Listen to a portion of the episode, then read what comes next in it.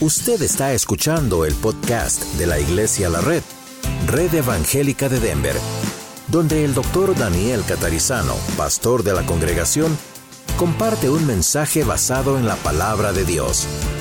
Ahora abra su corazón y permita que en los próximos minutos el Señor le hable y le bendiga.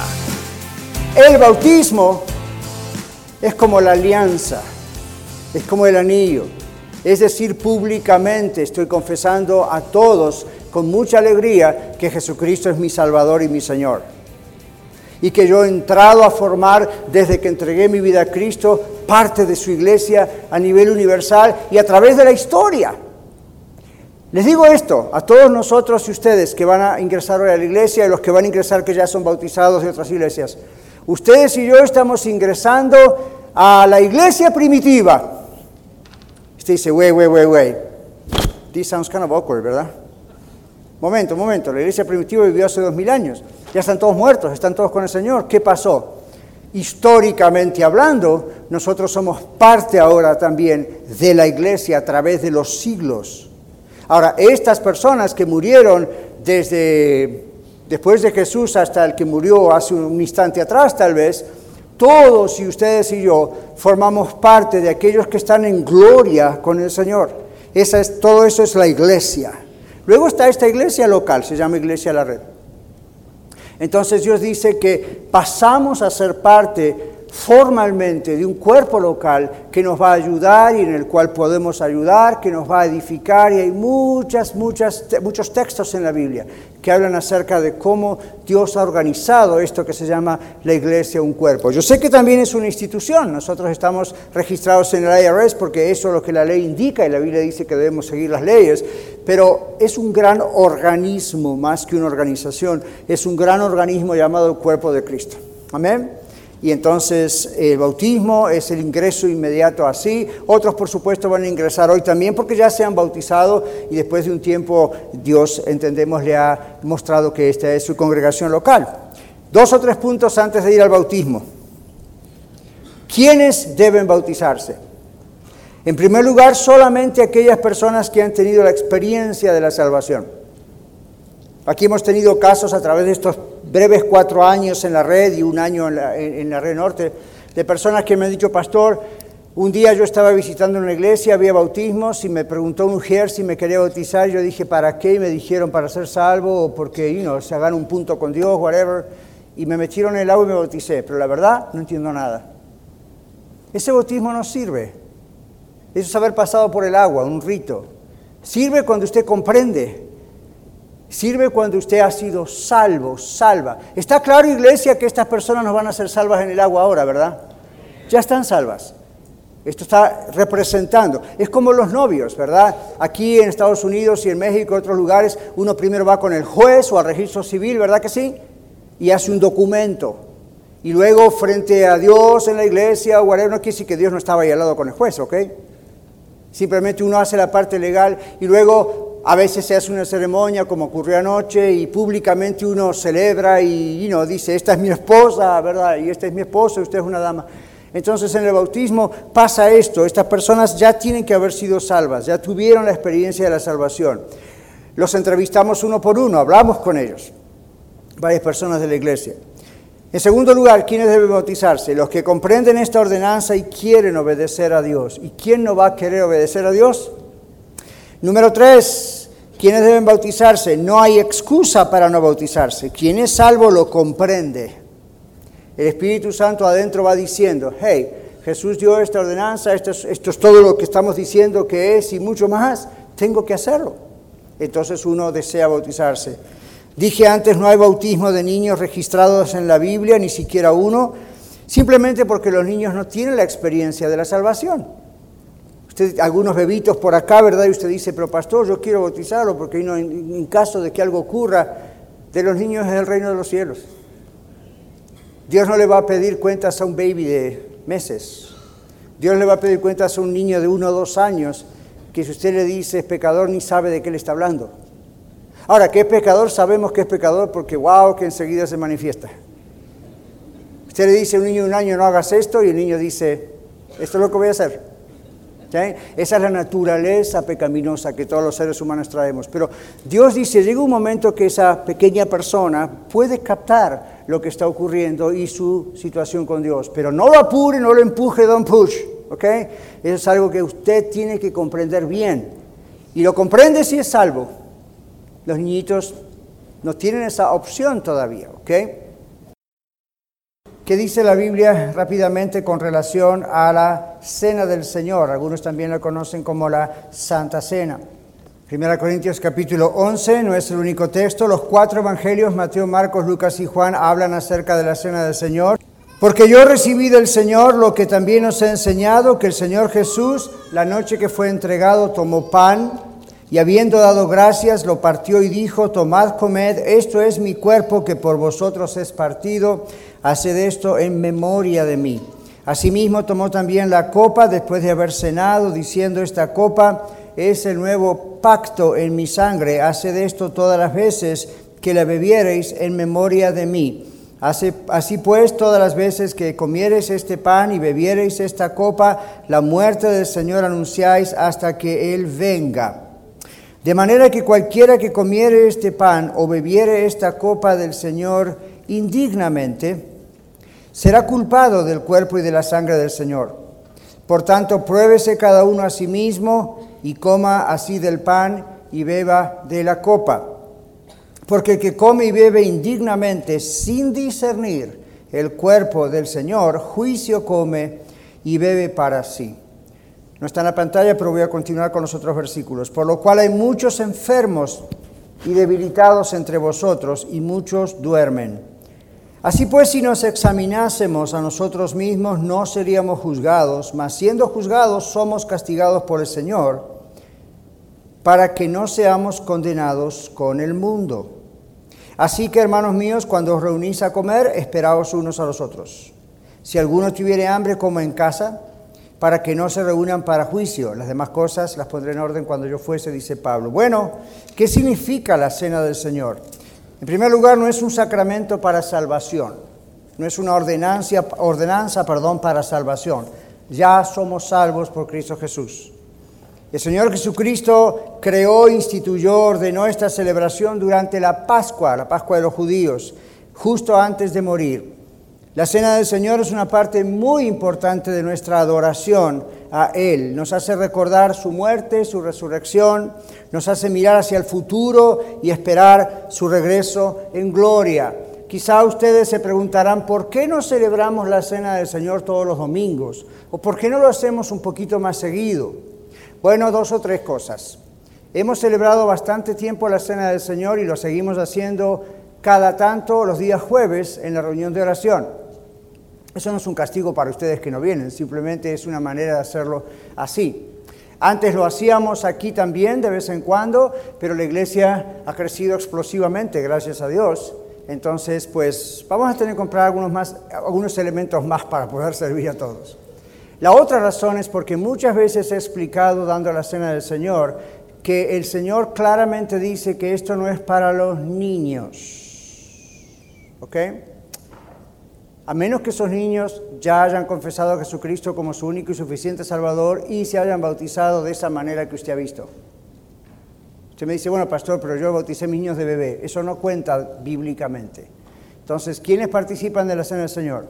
Si su niño o niña es salvo y salva y ya se ha bautizado y sabe bien lo que hizo, usted no le empujó para que lo hiciera, ¿verdad? Entonces hay algunos jovencitos, adolescentes aquí en la iglesia que eh, creo que entendieron lo que hicieron. Entonces, por supuesto, ellos pueden tomar la cena del Señor. Pero, recuerde, tuvimos que cortar un poco la idea de hacerlo aquí los domingos a medida que la gente iba viniendo, el Señor los iba trayendo. Porque de pronto, aunque yo lo explicaba, a veces pasaban mamás y papás con su niño en la mano. Y yo digo, bueno, ¿será que ese fue el momento que se levantó y fue al baño y no me escuchó? ¿Será el momento que ¿Qué habrá pasado? No? A lo mejor sonó el teléfono. Bueno, que quede bien claro, por favor.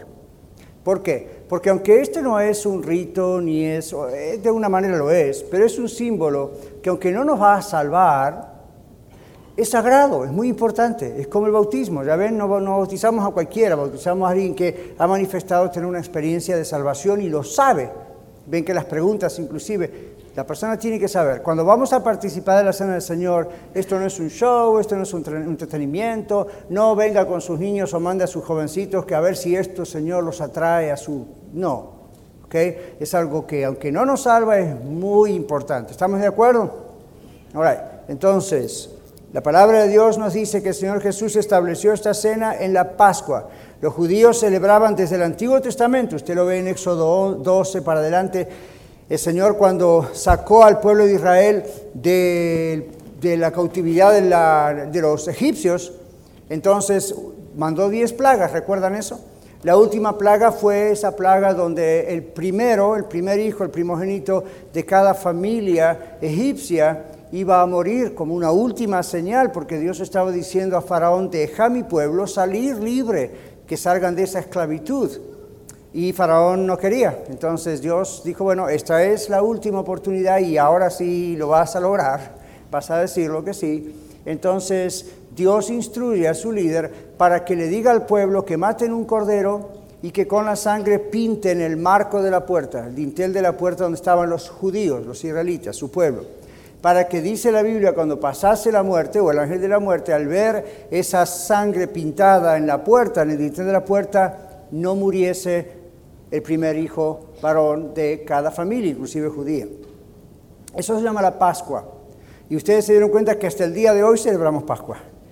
Hace pocos domingos atrás celebramos la resurrección del Señor y lo celebramos durante la misma fecha. Ahora, el Señor Jesucristo, la noche que fue entregado, dice la Biblia, Él tomó un pedazo de pan, lo partió, como yo voy a hacer en un momento, un pan sin levadura, lo partió y dijo, tomen y coman, esto es mi cuerpo. Eso no se transforma misteriosamente en el cuerpo de Jesús, eso es un símbolo. Lo que usted va a poner en su boca hoy es un símbolo que representa el cuerpo del Señor Jesucristo. Luego el Señor tomó la copa de vino y dijo, este es mi nuevo pacto con ustedes. Ya no es el pacto de la ley que no pueden cumplir, este es el pacto que yo hago con ustedes a través de mi propia sangre. Compártanlo como iglesia en memoria de mí. Les decía antes de los bautismos, esto es como tener un monumento donde siempre estamos recordando algo, ¿verdad?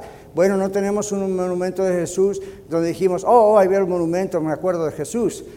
No necesitamos una figurita, una estampita, una foto para recordar a Jesús. Pero este acto fue creado por el mismo Señor Jesucristo para que celebremos su vida, su muerte, su resurrección, su ascensión a los cielos.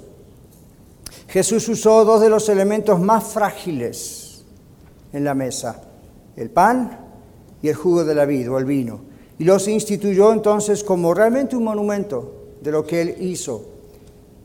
No es un monumento tallado en piedra o de mármol, es realmente un elemento vivo, cosas de las que participamos y podemos recordar al Señor. Él dijo, el pan simbolizaba su cuerpo, el jugo de la vida, el vino, la uva, eh, hablaba de su sangre, indicando la terrible muerte que él iba a experimentar. Jesús vez tras vez anunció su muerte en la cruz. Luego el Señor dijo, hagan esto en memoria de mí. Y él indicó que esta es una ceremonia que iba a ser practicada a partir de allí hacia el futuro. ¿Hasta cuándo? Hasta que Él regrese. La Biblia dice que lo vamos a seguir haciendo hasta que Él vuelva. Gracias a Dios en este país tenemos la libertad de hacerlo a puertas abiertas. Quiero que sepan que este mismo día, en este mismo momento, muchos hermanos y hermanas en otros países en persecución lo están haciendo a escondidas, porque no tienen libertad y son perseguidos. Y ellos valoran tremendamente este símbolo del pan y del vino o del jugo de la uva como el símbolo del cuerpo de Jesús. Yo quiero que usted y yo lo realmente lo respetemos y lo veamos con la profundidad que esto tiene.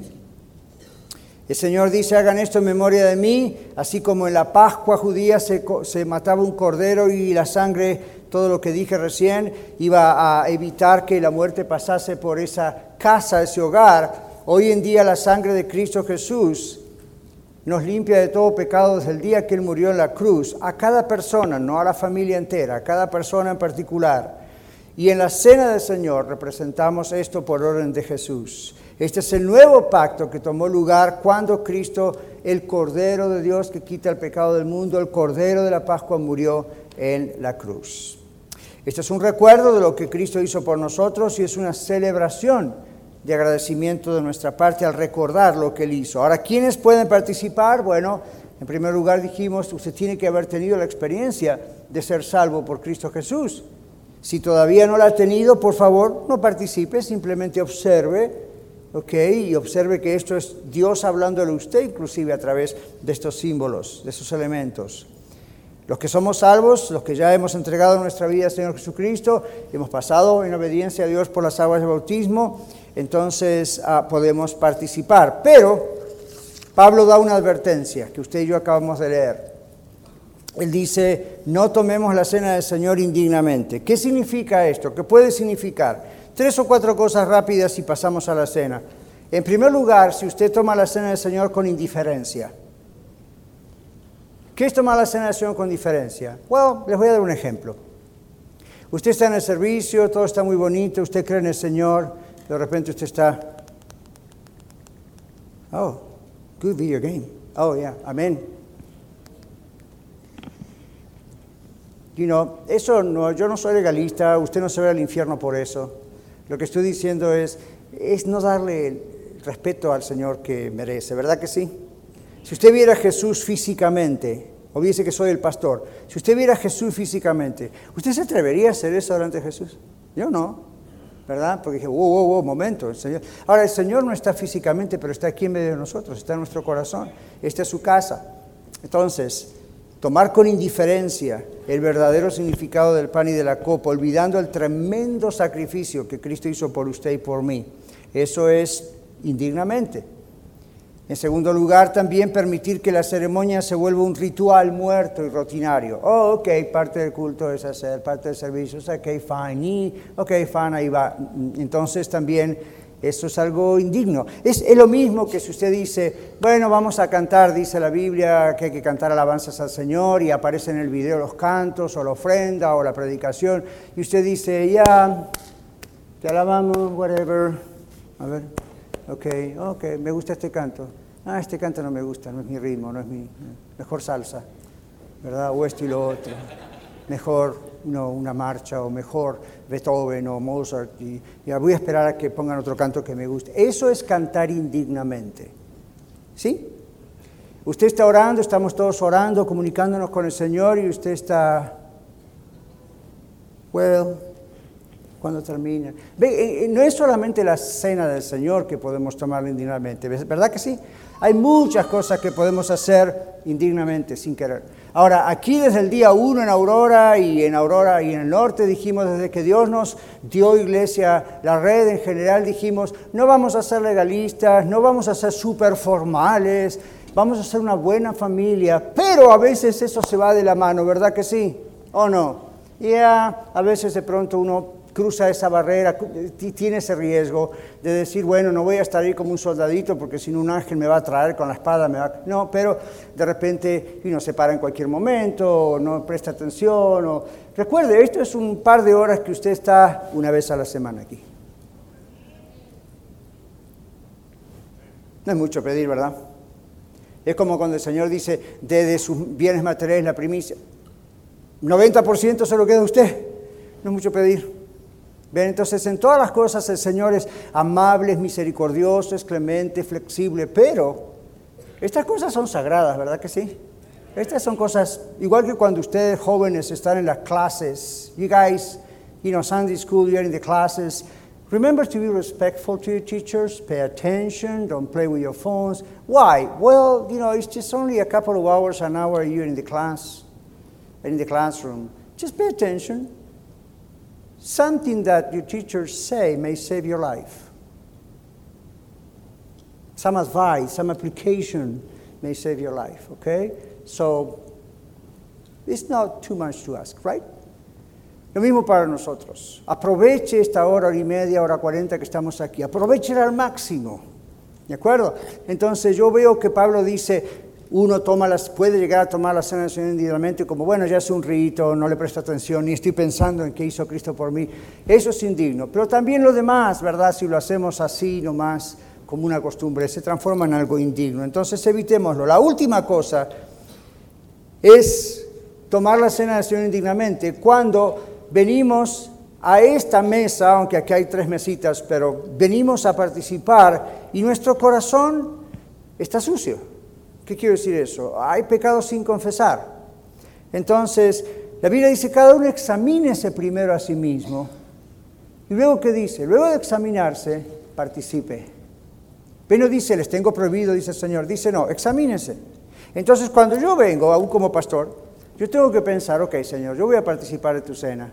Y esto significa que voy a participar de elementos que no me van a salvar, no se van a transformar en Cristo en mi boca, pero y no, es tan sagrado, es tan importante, es tan lindo. ¿Cómo está mi corazón delante de ti? A ver, Señor, ¿hay alguien con quien no puedo llevarme bien y ah, estamos así?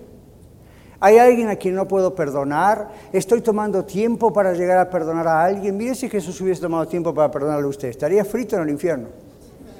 Entonces, si no, realmente Señor, hey, entonces la Biblia dice que Él no nos puede perdonar a nosotros si nosotros no perdonamos a nuestros hermanos.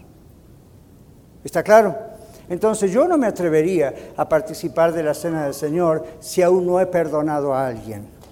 ¿Por qué? Porque la Biblia dice, no Daniel Catarizano, la Biblia dice que cuando vengo a la presencia del Señor y participo encima de estos elementos que me recuerdan lo que Él hizo por mí, si en mi corazón yo tengo un, rencor contra alguien, un odio contra alguien, no puedo perdonar, o estoy involucrado en situaciones donde yo como cristiano sé que no debo estar involucrado, es pecado, y así todo participo de la cena del Señor, observe lo que dice la Biblia, el Señor castiga eso. No dice me voy al infierno, dice He punished me. ¿Y cómo? Bueno, dice aquí la Biblia, por eso extendí el texto, algunos de ustedes, dice Pablo a la iglesia en Corinto, duermen, es decir, ya no están. ¿De qué está hablando? Está hablando de personas que Dios se los llevó a su presencia vía la muerte, antes de que sigan pecando y sean juzgados de la misma manera que va a ser juzgado el mundo. Entonces usted dice, pierdo la salvación. No, pero para que eso no ocurra, Dios se lo lleva antes. Uno estudia el texto en su original y eso es lo que dice. Usted dice, es la interpretación del pastor. Lea el texto. Y el texto está diciendo, esto el Señor lo hace y yo veo misericordia. Ahora, ¿cuántos de ustedes quisieran llegar así? Mm, no, ¿verdad? Entonces el Señor dice, examínese. No dice usted tiene que ser perfecto, porque nadie es perfecto. Yo tampoco, nadie. Pero sí dice, ok, si algo está ocurriendo, confiéselo al Señor, pídale perdón y cambie esa situación a partir de hoy, si no el perdón no sirvió para nada. Fun, I'm sorry. Entonces, pídale perdón al Señor, cambie esa situación, reconcíliese y no haga ese tipo de cosas, deje esos vicios, esas cosas. Entonces dice, examínese a sí mismo. Les leo rapidito algo que dice un, un pastor americano, se llama John Piper, muchos de ustedes lo conocen. Él dice, lo que dice este texto es que debemos tratar de comer de una o participar la cena de una manera digna para que así sea, digno, para no ser juzgados como el mundo. Y antes de eso, dice Piper, hay otro juicio en el cual él simplemente Dios nos saca de la vida. Algunos duermen, dice el texto, para que no seamos juzgados por el mundo mismo. Así que hay una clase de juicio que no es una condena para los hijos de Dios, la Biblia dice no hay condenación para los que estamos en Cristo Jesús, sino que dice que seremos juzgados por el Señor para que no seamos condenados con el mundo y para que el mundo no nos mire y diga, este vive una doble vida. Entonces dice, Dios toma la vida de los cristianos para que no sean juzgados con el mundo. Y esto es lo impresionante, dice Piper. Lo que creo, dice él, que significa tomar la cena indignamente es que el cristiano se ha vuelto temporalmente irrespetuoso, sin pensar en crucificar a sí mismo, ¿verdad? Sus pasiones, su, mente, sus deseos, su odio. No está pensando en abandonar el pecado, es decir, no tiene planes de arreglar nada ha caído en un estado de tibieza y simplemente está tomando estos elementos sagrados de una manera distorsionada, pensando que de todas maneras pueden llegar a hacerle algo bueno delante de Dios. Dice Piper, cuando lo que realmente necesita hacer es pelear la buena batalla de fe. ¿Okay? Pelear en contra de todos esos pecados. Dice Piper, es una gran indignidad de la cual necesitan ser convencidos para arrepentirse y luego comer la cena del Señor como se debe. ¿Ok? Creo que es una buena explicación del último punto, por lo menos, de entre las cosas que significan llegar a tomar la cena del Señor indignamente. Entonces, ahora yo los voy a invitar a ustedes, miembros de Iglesia de la Red, quizá usted nos visita de otra iglesia que también es cristiana, cree lo mismo, ¿verdad? Que puedan participar de la cena del Señor. Entonces, ah, recuerde lo que dije de los niñitos que no saben esto. Recuerden que esto no les va a salvar. Recuerden que estamos en una actitud alegres y agradecidos y al mismo tiempo reverentes, porque estamos reconociendo qué representan estos elementos. Si usted no tiene la experiencia de haber sido salvo, salvo por Cristo Jesús, no se ha bautizado todavía, simplemente observe, no hay nada malo con eso y espero que Dios le hable a través de esta breve ceremonia para decirle, hey, yo, yo le amo, yo he mandado a Cristo a morir por ti, ¿ok? Entonces simplemente observe y algún día, Dios mediante, también cuando usted sea salvo, sea bautizado, bautizado así, para poder participar. ¿Ok? Yo voy a descender ahí y entonces ah, vamos a orar y luego lo más ordenadamente que podamos, vamos a ir a la mesa más cercana a su banco, su banca, y tome el pan, tome la copita, vuelva a su asiento y espérenos. ¿Ok? Entonces, cuando yo le digo, participamos. ¿De acuerdo? El Señor Jesucristo, como leímos, tomó pan, era un pan parecido a este, sin levadura, lo partió y dijo, tomen, coman, esto es mi cuerpo, no el pan, esto representa mi cuerpo, que por ustedes es partido. Recuérdenme siempre al partir el pan en la iglesia, a recordar que yo morí por ustedes en la cruz. Después también tomó la copa del jugo de la uva, Y dijo, este representa realmente mi sangre que será derramada por ustedes, cosa que ocurrió al día siguiente. Jesús murió en la cruz. Toman y bébanla, recordando mi sangre que yo entregué por ustedes, y digáganlo siempre en memoria de mí. Ven, no es en memoria de una iglesia, una denominación, del pastor o en su nombre, es en memoria del Señor. Amén. Y esta es una predicación evangelística, es decir, de las buenas nuevas de salvación para todos ustedes que aún quizá no son salvos y para nosotros es una gran celebración. Así que pónganse en pie, vayan a la mesa más cercana, los que pueden participar, van a participar, los demás, manténganse en oración. Muchas gracias por escuchar el mensaje de hoy. Si tiene alguna pregunta en cuanto a su relación personal con el Señor Jesucristo o está buscando unirse a la familia de la Iglesia La Red, por favor no duden en contactarse con nosotros.